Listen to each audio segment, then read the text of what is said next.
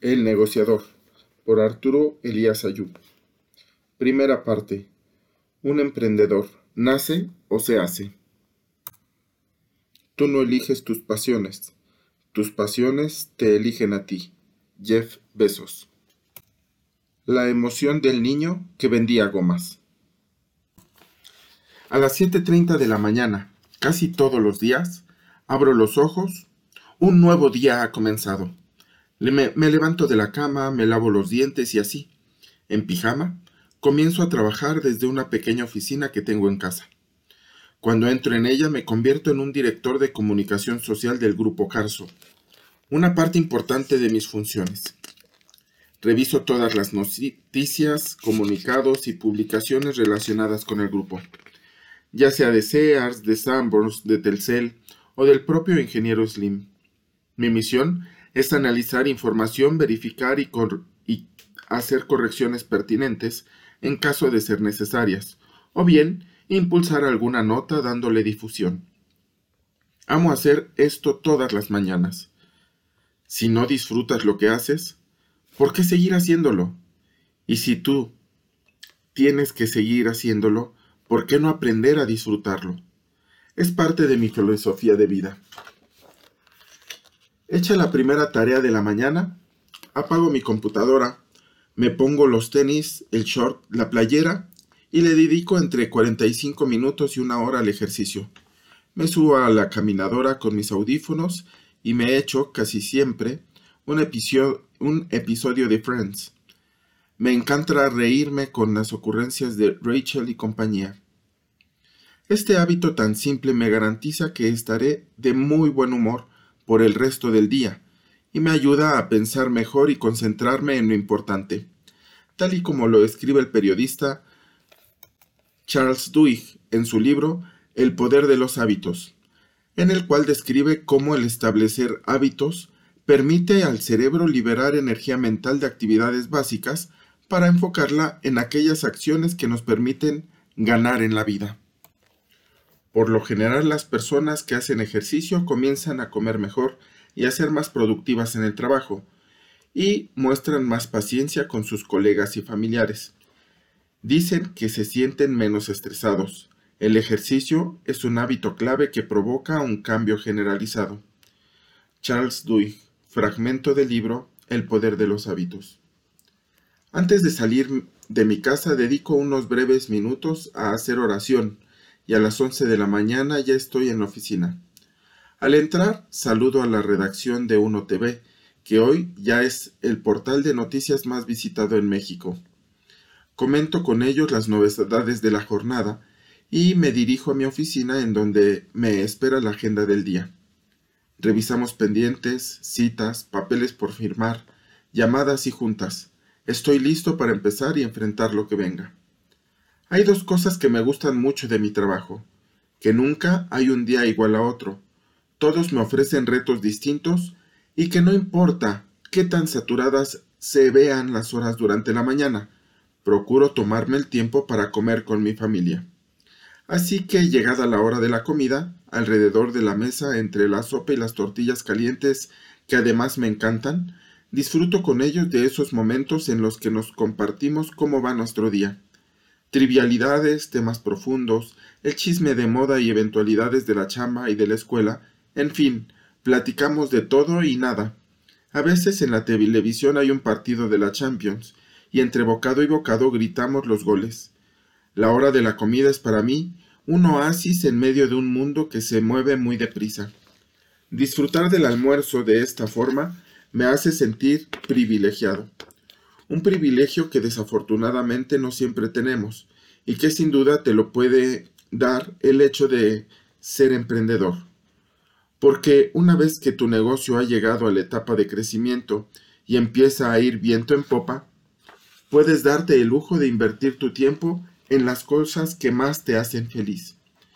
Aunque el camino para llegar hasta ahí es largo e incierto, y no siempre tendrás ese tiempo, pero los sacrificios y la pasión que le pongas a aquello por lo que estás apostando pagarán sus dividendos en algún momento y podrás comer con tu familia un martes cualquiera, mientras disfrutan juntos de un partidito de la Champions. Compartir con tu familia en cualquier momento y en cualquier lugar no tiene precio, porque, al menos para mí, la familia es todo.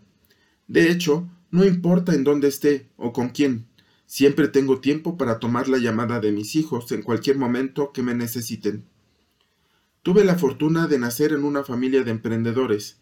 Mis cuatro abuelos, provenientes del Líbano y de Siria, llegaron a México a bordo de una embarcación sin un quinto, sin saber cuál sería su destino final de su viaje y por supuesto sin hablar el idioma. Hasta finales de la primera década del siglo XX, las leyes migratorias mexicanas no tenían grandes restricciones con respecto a la entrada de extranjeros. Al contrario, la apertura hacia nuevas nuevas culturas era promovida. Fue así como muchos árabes de origen libanés, palestinos y sirios consiguieron un hogar en estas tierras americanas que los acogieron. La historia de superación de mis abuelos, en un nuevo y maravilloso país que los recibió con los brazos abiertos, comenzó a construirse gracias al comercio, que es, por cierto, uno de los vehículos más nobles del emprendimiento y un muy buen filtro para saber si esto de emprender es lo tuyo realmente. Si te encanta vender, ya la hiciste.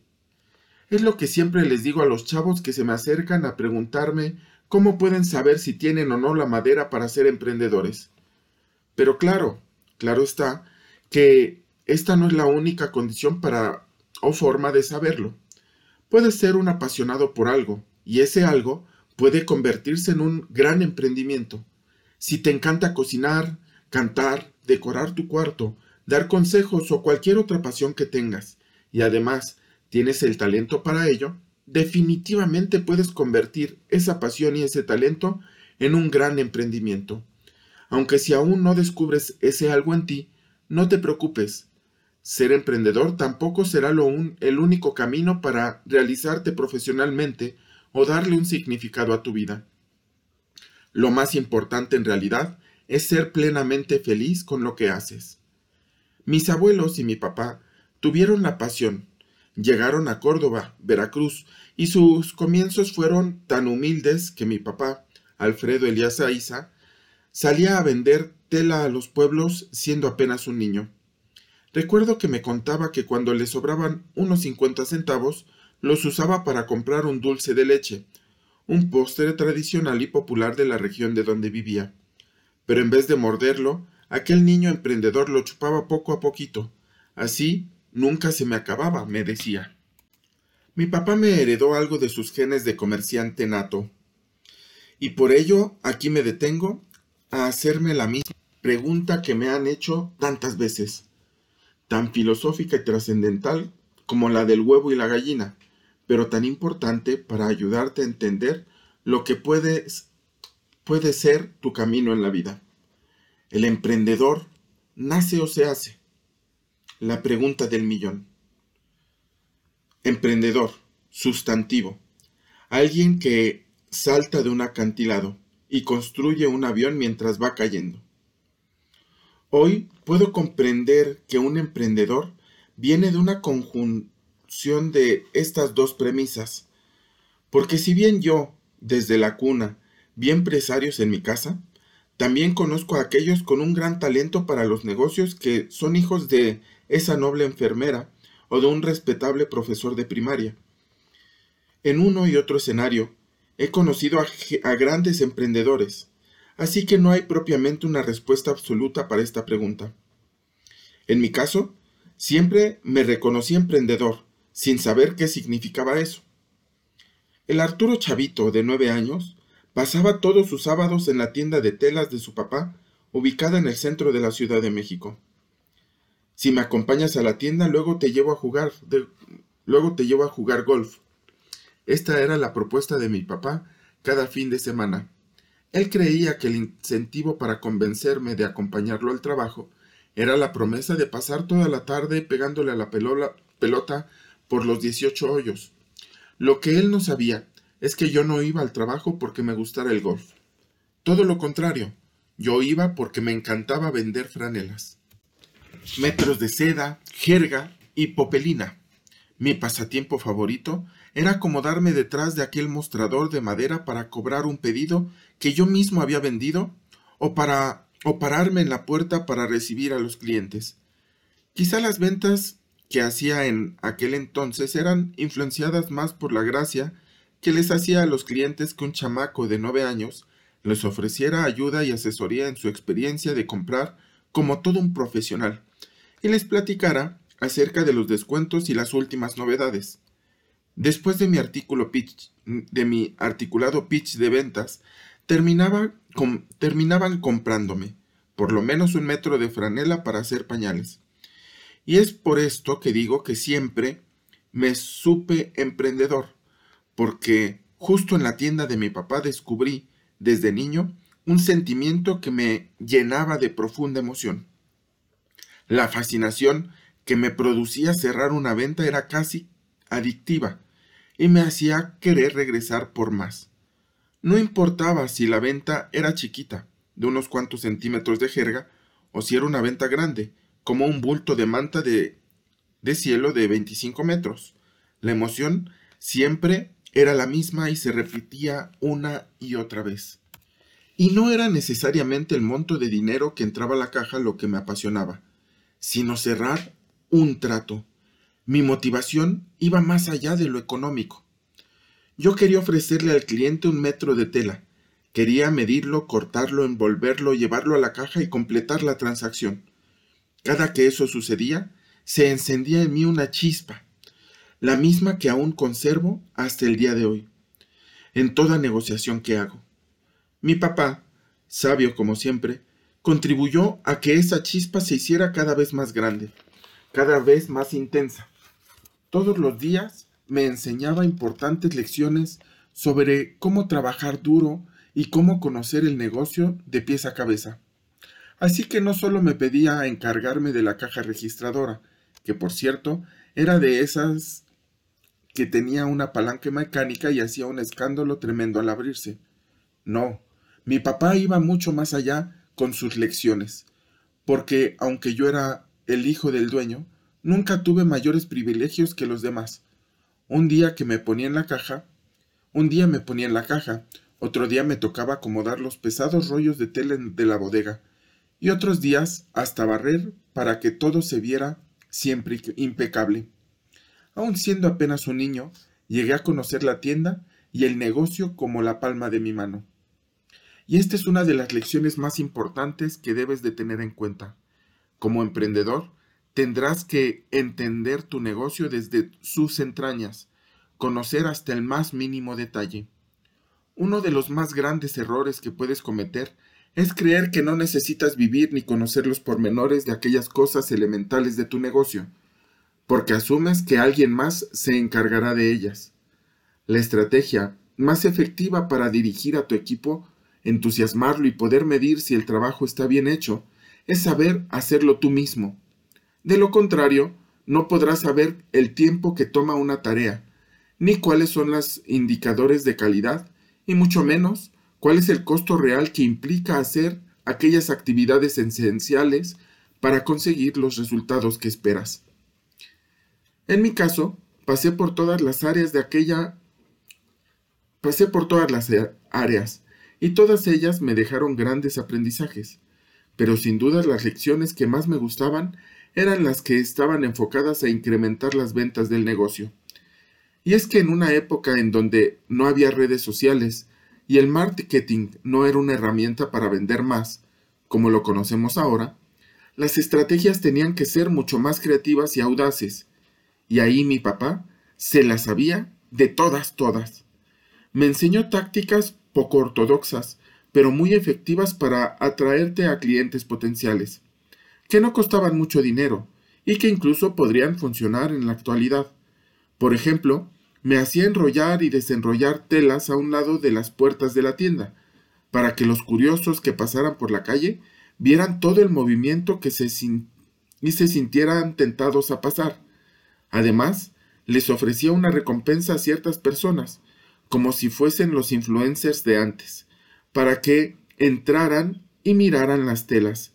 Así el negocio parecía estar siempre lleno, porque si algo tenía clarísimo, Alfredo Elías, era que las personas quieren comprar en el lugar que está lleno de gente. Porque, según la sabiduría de mi padre, los compradores pensaban que si otros estaban ahí, era porque algo bueno se ofrecía. Mejores precios, mejor calidad o una atención inigualable. Y no se equivocó. Esta estrategia nos dio excelentes resultados siempre. Este es, de hecho, un principio de persuasión llamado consenso, documentado por el doctor Robert Cialdini en su libro Influencia, la psicología de la persuasión, en el que dice que la gente toma decisiones de compra basadas en las decisiones de los demás. Por ejemplo, si pasas por una taquería llenísima, te apuesto a que te darán ganas de pararte a comer ahí porque pensarás que seguro algo bueno tendrán, y su sabor único o sus precios o ambas cosas. Esto es algo que debes tener en cuenta en tu lista de estrategias a implementar para tu negocio. Pero la visión de mi papá para incrementar las ventas no se queda ahí. Otra tarea que me asignaba era visitar las tiendas de la competencia para conocer sus precios.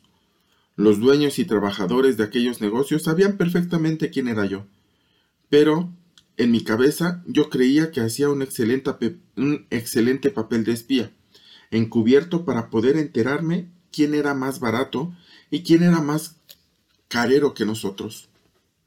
Era evidente que yo era el hijo de Alfredo Elías Aiza, pues todos conocían a mi papá desde siempre. Pero a pesar de que sabían que se trataba de un espionaje de bajo presupuesto, siempre hicieron su mejor esfuerzo por seguirme la corriente y darme la información que buscaba. Literalmente estaba estalqueando a la competencia, y lo más chistoso es que ellos cooperaban gracias a la gran reputación y respeto que mi papá se había ganado con tantos años de trabajo, llevando una carrera impecable. Lo importante de todas las lecciones que mi padre me dejó es entender que una habilidad fundamental que debes desarrollar si te crees con madera para los negocios es atreverte a intentar cosas nuevas y creativas para incrementar tus ventas, por muy loco o ridícula que parezca la idea. Nunca escatimes esfuerzos por pena o miedo. Seguramente te sorprenderás de los resultados que puedes generar. Gomas de colores, mi primer emprendimiento. Fue de hecho gracias a estas ideas de mi padre que yo descubrí la oportunidad de mi primer negocio. En cada uno de esos viajes a la calle me llamaba mucho la atención una gran papelería. Estaba en la esquina de la calle del Correo Mayor, casi frente a la tienda de telas. Me fascinaba recorrer esta calle tan bonita y tradicional del centro histórico de la Ciudad de México. Se llama Correo Mayor porque ahí vivió don Pedro Díez de la Barrera, el primer correo mayor de su Majestad, quien era la persona encargada de recibir la correspondencia que venía desde España y que estaba dirigida a los virreyes.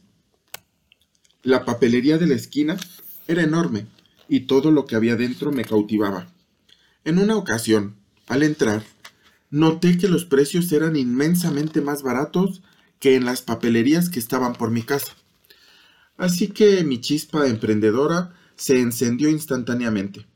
Otra vez, esa emoción que no se apaga.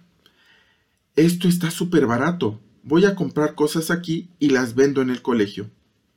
Este es uno de los primeros termómetros para reconocer si tienes la temperatura de emprendedor cuando identificas una necesidad o un problema que tú puedes resolver y de inmediato sientes esa adrenalina, adrenalina que encenderá esa chispa dentro de ti.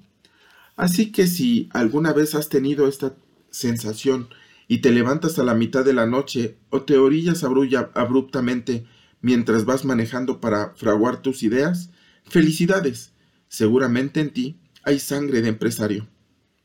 Estando en la papelería, Analizaba la oportunidad, según mis cálculos y a ojo de buen cubero, el retorno de la inversión que era potencialmente alto y el riesgo era bajísimo.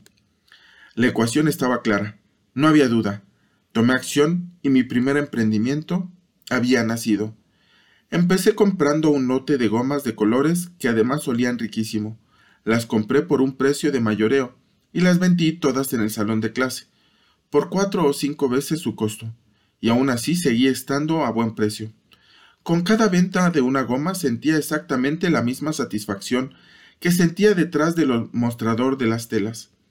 esa emoción de completar una transacción, pero esta vez la satisfacción era más intensa, porque se trataba de mi propio negocio. Cuando vi que las gomas se vendían bien, amplié mi catálogo de productos y comencé a ofrecer plumas, cuadernos y todo lo que pedían en la escuela. Y al hacer esto, aprendí otra gran lección. Siempre tienes que escuchar a tus clientes, porque ellos te dirán lo que necesitan de ti. Y si sabes observar, aunque no te lo diga, te darás cuenta de cuántos problemas más podrás resolver para ellos, y de esta forma podrás hacer crecer tu empresa dándoles más valor. Poco a poco construí mi pequeña pero sólida cartera de clientes y terminé haciendo negocio hasta con los papás de mis compañeros de clase, porque a medida que las transacciones eran de montos mayores, las mamás me esperaban a la salida para pagarme los cuadernos y todo lo que sus hijos me habían pedido. Estaban viendo la gloria del, em, estaba viviendo la gloria del emprendimiento desde muy chico. Y no solo eso, sino que tenía la facilidad para compaginar mis estudios con el apasionante mundo de los negocios. Pero como en la vida y en los negocios, nada es color de rosa, y siempre te topas con retos y problemas que tienes que resolver, mis días de bonanza de mi incipiente empresa de útiles escolares estaba por terminar, debido a una queja muy particular de los directivos de la escuela. Los profesores se habían puesto en contacto con mis padres porque, según ellos, yo era un niño muy inteligente que no estaba reflejando mi potencial en la boleta de calificaciones, la cual para ese entonces estaba repleta de ochos y nueves. A juicio de los maestros, yo me aburría rápidamente en clases, por lo que su propuesta era adelantarme un año escolar. Pasaría de tercero a quinto. Mis papás, sabiamente, no tomaron esa decisión, prefirieron dejarme a mí hacerlo. Yo no sabía qué hacer, hasta que Miguel, uno de mis hermanos, y a quien siempre le he tenido una gran admiración, y quien, por cierto, ya estaba en la universidad, me dijo, acéptalo.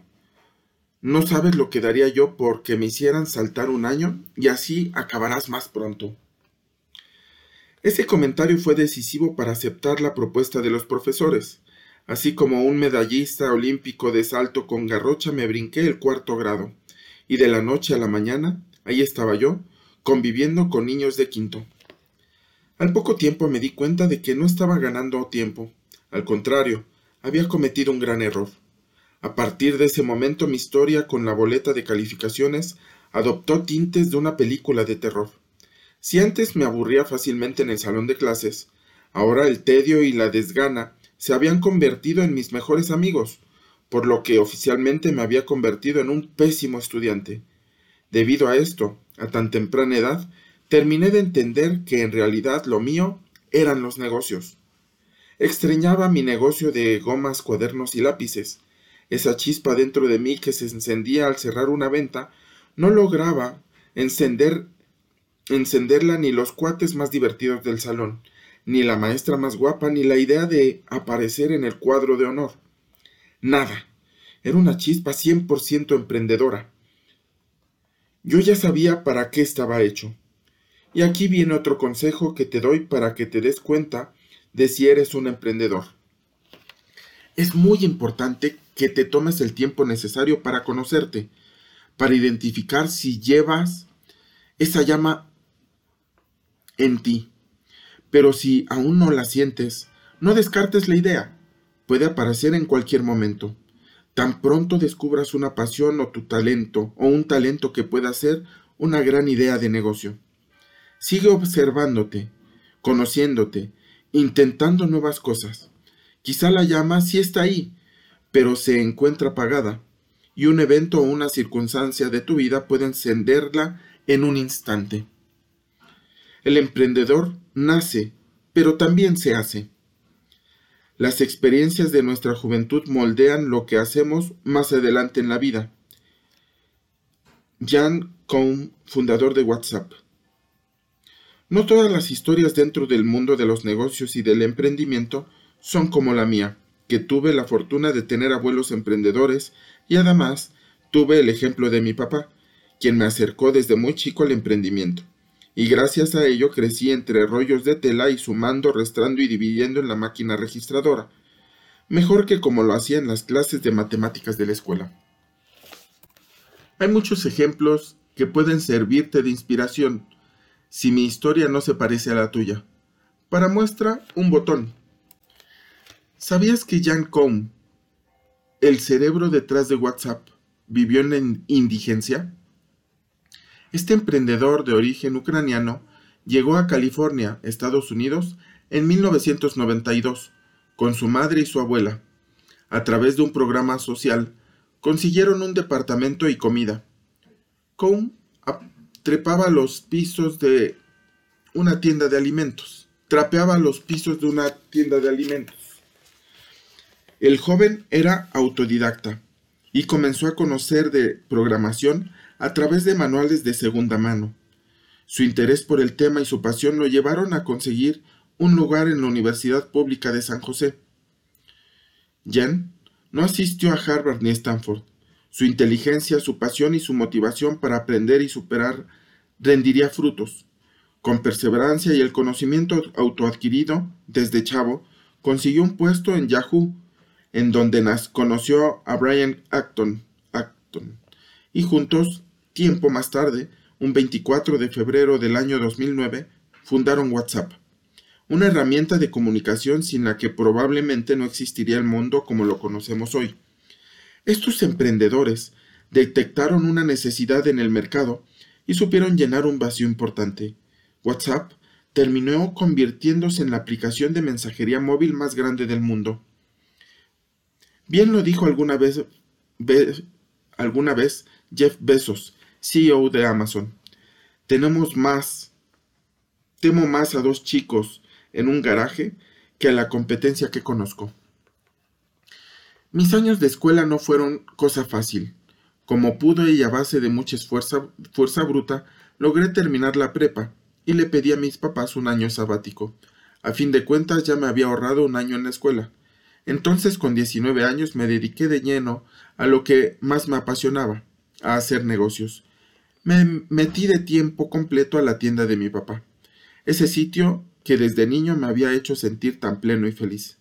Sin embargo, en esta etapa mi trabajo ya no se trataba de vender un metro de tela, sino de cumplir con las tareas mucho más complejas pero muy enriquecedoras.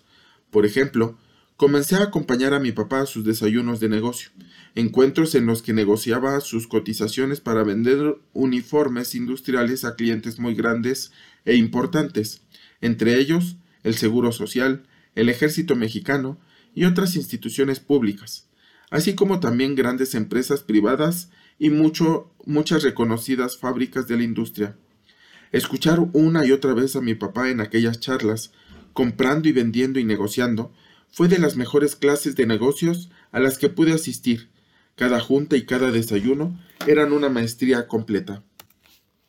Y es que tener un modelo a seguir, un role model, puede llegar a tener un gran impacto en tu aprendizaje, en tu vida y en las decisiones que tomes en el futuro. El tener acceso a personas que te sirvan como referencia te ofrece algo tan valioso como el conocimiento que adquieres en una gran universidad o en un buen libro, porque un modelo a seguir, además de enseñarte, te inspira.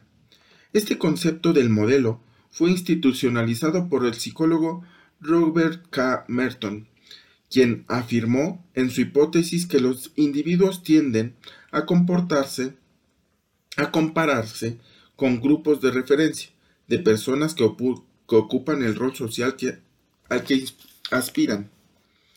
Yo tuve la fortuna de tener a mi role model muy cerquita, pero no solo tuve el modelo de mi papá, sino también el de sus interlocutores, quienes eran regularmente grandes empresarios y comerciantes.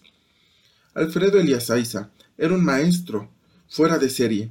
Me llevó con él a todos lados para que aprendiera, en primera fila, las más importantes lecciones de negocios, muchos que hoy me siguen funcionando en mi día a día. Fui afortunado de rodearme de estos maestros desde muy chico, y justo así surge otro de los consejos que puedo darte. Si quieres ser emprendedor, Júntate con otros emprendedores y empresarios. Así te darás cuenta de inmediato si tú eres uno de ellos, si te llama la atención su forma de ver la vida, de resolver problemas, sus habilidades para vender y hasta su forma de hablar, pero sobre todo si te inspiras de esa pasión por lo que hacen. Entonces sin duda tienes madera de emprendedor, de empresario. Además de rodearte de las personas que hayas que ya están en el camino que te gustaría seguir, te será mucho más fácil identificar qué tanto tienes tú de aquellas habilidades que ellos tienen. Prepárate para fracasar y volver a empezar. Vas a dar dos pasos para adelante y dos para atrás muchas veces, porque el mundo no está esperando por ti ni diciendo queremos financiar una nueva idea. Tienes que comprobar que tu idea es útil y eso ni siquiera es suficiente. Debes institucionalizar tu idea y hacer que mucha gente diga, es una necesidad de la vida, la vida sería mejor si tuviéramos eso. Los límites nosotros mismos los ponemos, los techos son hechos por el hombre. Matthew McConaughey para aprendiendo a aprender.